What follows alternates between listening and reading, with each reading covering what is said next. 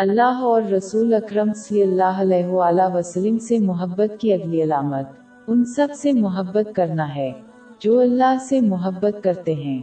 اور نبی کریم صلی اللہ علیہ وآلہ وسلم یہاں تک کہ اگر یہ ان کے بارے میں کسی شخص کی ذاتی رائے سے متصادم ہے، اس محبت میں ان لوگوں سے پیار کرنا شامل ہے جو اپنے قول کے ذریعہ اور اپنے عمل سے اپنے پیار کا اعلان کرتے ہیں۔ مثال کے طور پر یہ بات سب پر یہاں ہے کہ حضرت محمد صلی اللہ علیہ وآلہ وسلم کے گھر والے تمام صحابہ کرام رضی اللہ عنہم راضی ہوں اور نیک پیش رویے سچی محبت رکھتے تھے۔ لہٰذا ان سب سے محبت کرنا اس شخص پر فرض ہے جو اللہ سے محبت کا دعویٰ کرتا ہے۔ اور حضور نبی کریم صلی اللہ علیہ وآلہ وسلم، یہ بات بہت ساری احادیث کے ذریعہ ثابت ہوئی ہے، جیسے صحیح بخاری نمبر سترہ میں پائی جانے والی ایک کتاب۔ اس میں یہ مشورہ دیا گیا ہے کہ حضور نبی کریم صلی اللہ علیہ وآلہ وسلم کے مددگاروں سے محبت مطلب شہر مدینہ کے باشندے ایمان کا ایک حصہ ہیں اور ان سے نفرت، منافق کی علامت ہے۔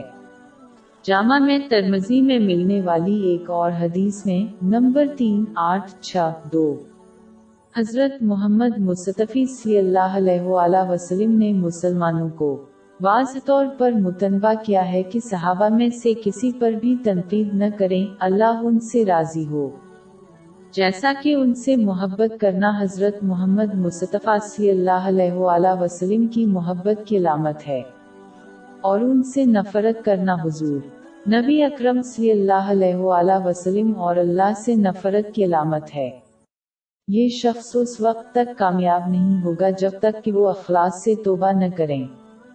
حضور اکرم صلی اللہ علیہ وآلہ وسلم سن ابن ماجہ نمبر ایک چار تین میں ملنے۔ والی ایک حدیث میں اپنے گھر والوں سے متعلق بھی اسی طرح کا بیان کیا ہے۔ اللہ ان پر راضی ہو۔ اگر کوئی مسلمان بلاوت جو کسی ایسے مسلمان پر تنقید کرے جو اللہ سے اپنی محبت کا مظاہرہ کرے۔ اس سے ان کی اللہ سے محبت کی کمی ثابت ہوتی ہے۔ اگر کوئی مسلمان گنا کرتا ہے، دوسرے مسلمان گنا سے نفرت کریں۔ لیکن انہیں اللہ کی خاطر اب بھی گنگار مسلمان سے پیار کرنا چاہیے۔ اللہ کے لیے ان کی محبت کی وجہ سے اور حضور نبی کریم صلی اللہ علیہ وآلہ وسلم دوسروں سے پیار کرنے کی علامت یہ ہے کہ ان کے ساتھ حسن سلوک اور احترام سے سلوک کیا جائے۔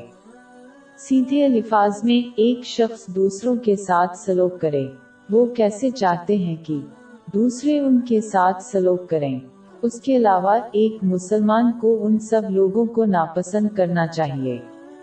جو اللہ سے محبت کرنے والوں کے لیے ناپسندیدگی کا اظہار کرتے ہیں۔ اور حضور نبی کریم صلی اللہ علیہ وآلہ وسلم چاہے۔ وہ شخص کوئی رشتہ دار یا اجنبی ہے۔